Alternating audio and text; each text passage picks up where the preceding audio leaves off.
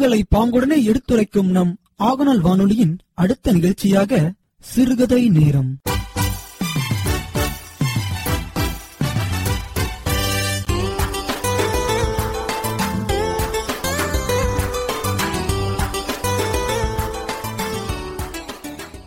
திகடச் சக்கரம் செம்முகம் ஐந்துலான் சகடச் சக்கரத் தாமரை நாயகன். அகடச் சக்கர விண்மணி யாவுரை விகடச் சக்கரன் மெய்ப்பதம் போற்றுவாம். வணக்கம் பேரன்பு கொண்ட எனதருமை ஆகநல் வானொலி நேயர்களே. நாம் இணைந்திருப்பது ஆகநல் வானொலி தொண்ணூற்றி ஒன்று புள்ளி ரெண்டு அலைவரிசையில் இணைந்திருக்கிறோம். இந்த சிறுகதை நேரத்தில் தொடர்ந்து பல அரிய கதைகளை பார்த்துக்கிட்டு வரோம். அந்த வரிசையில் இன்று ஒரு அருமையான கதையை நாம் பார்க்க இருக்கிறோம். ஒரு ஊரில் ஒரு வணிகர் ஒருத்தர் இருந்தார்.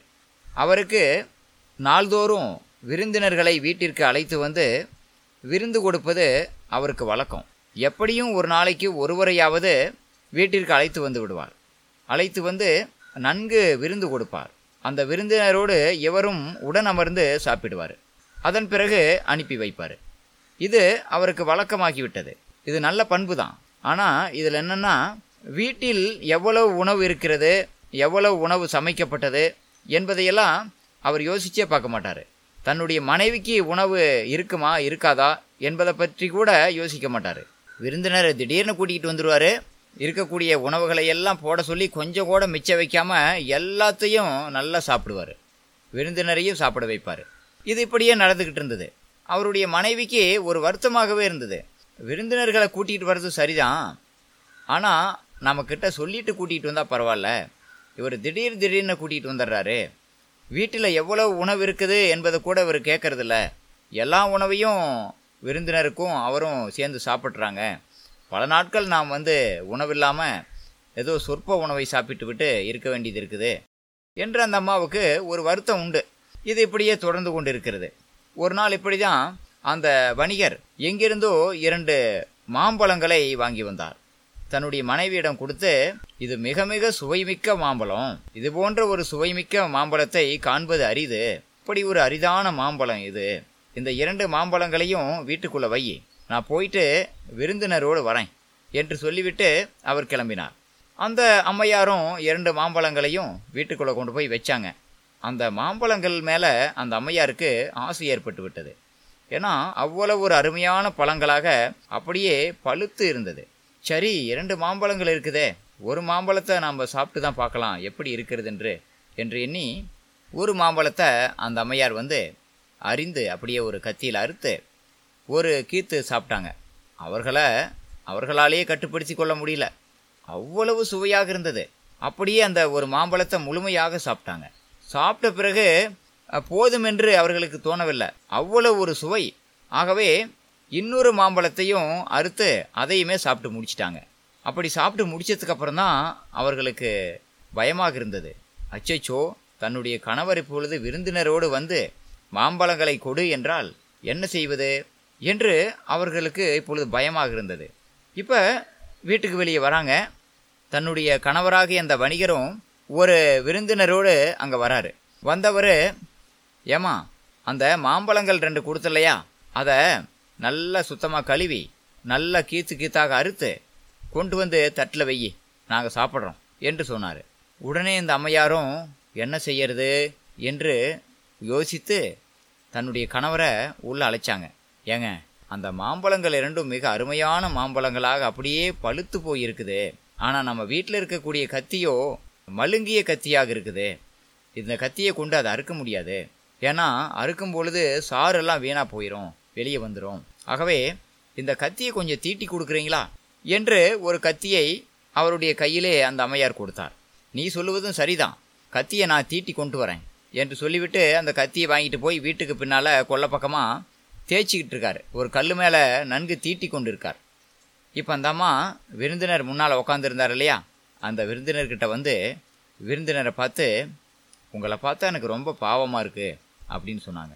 விருந்தினர் ஏமா எதுக்காக என்னை பார்த்தா பாவமாக இருக்கு? என்று கேட்டார். உங்களுடைய உழவு அழகான முகத்தில் இந்த ரெண்டு காதுகளும் இல்லாமல் போனால் பாவமாக இருக்காதா என்ன? என்று அந்த அம்மா கேட்டாங்க. காதுகள் இல்லாமல் போகுமா? எப்படி இல்லாமல் போகும்? என்று அவர் கேட்டார். ஆமாங்க உங்களுக்கு தெரியாதா? என்னுடைய கணவர் எப்பொழுதுமே விருந்தினர்கள் அழைத்து வந்து நன்கு வயிறார உணவு கொடுப்பாரு.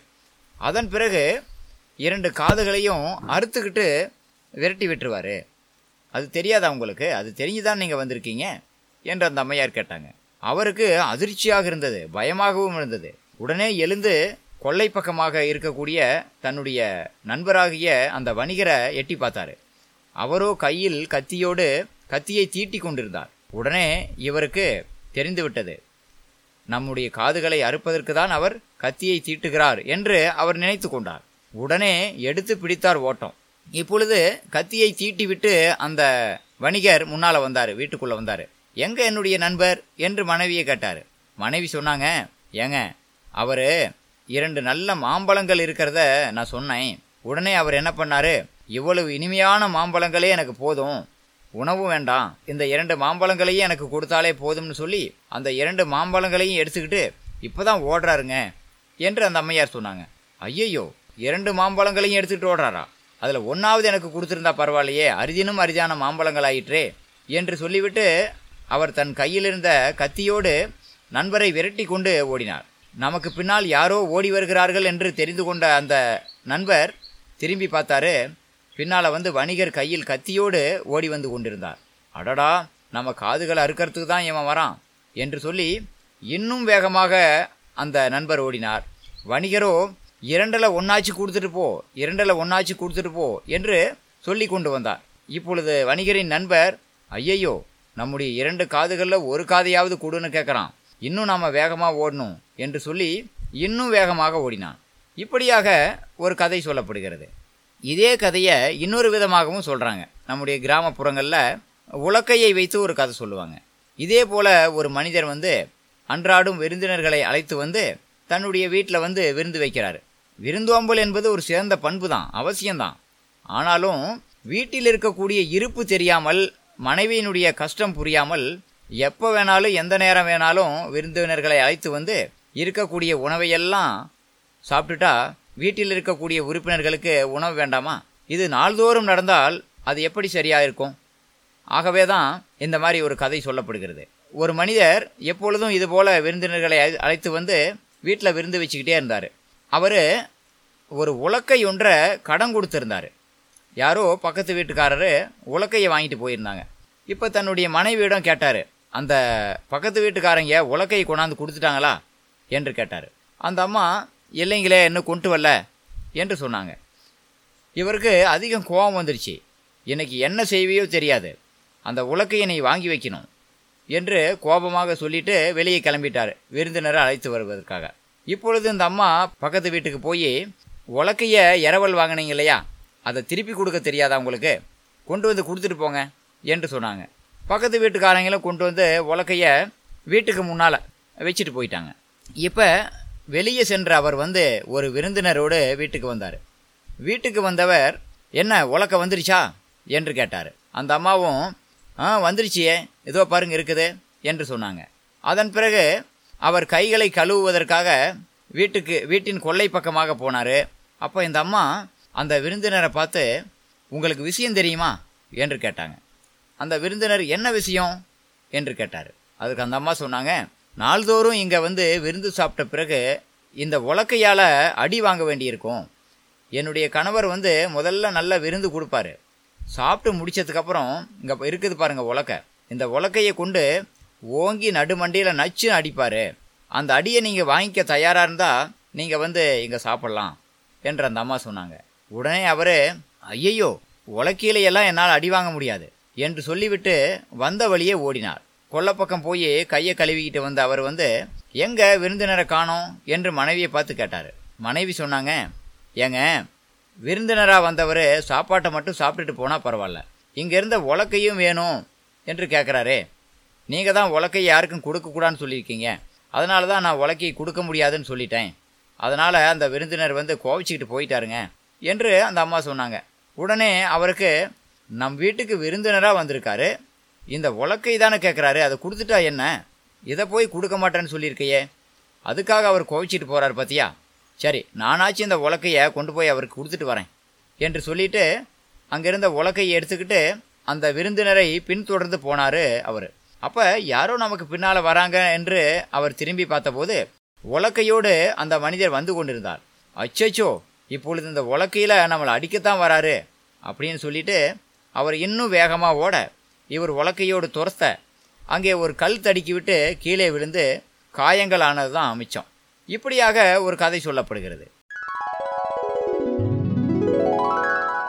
இந்த கதையிலிருந்து என்ன தெரியுதுன்னா விருந்தோம்பல் என்பது ஒரு சிறந்த பண்பு. விருந்தோம்பல் என்பது தமிழர்களின் மிக உன்னதமான பண்பு. அது ஒரு அற்புதமான ஒரு பண்பு தான் ஆனாலும் வீட்டில் இருக்கக்கூடிய இருப்பை தெரிந்து கொள்ள வேண்டும். வீட்டில் சமைத்து வைத்திருக்கக்கூடிய மனைவிக்கு போதிய உணவு இருக்கிறதா என்பதை தெரிந்து கொண்டு தான் விருந்தினர்கள் அழைத்து வரணும் விருந்தோம்பல் செய்யணும். என்ற ஒரு நீதியை இந்த கதையின் மூலம் நாம் தெரிந்து கொள்ளலாம். மீண்டும் ஒரு நல்ல கதையுடன் உங்களை சந்திக்கும் வரை உங்களிடமிருந்து விடைபெறுவது உங்கள் அன்புள்ள கதை சொல்லி செந்தில்குமார் துரைசாமி. நன்றி வணக்கம்.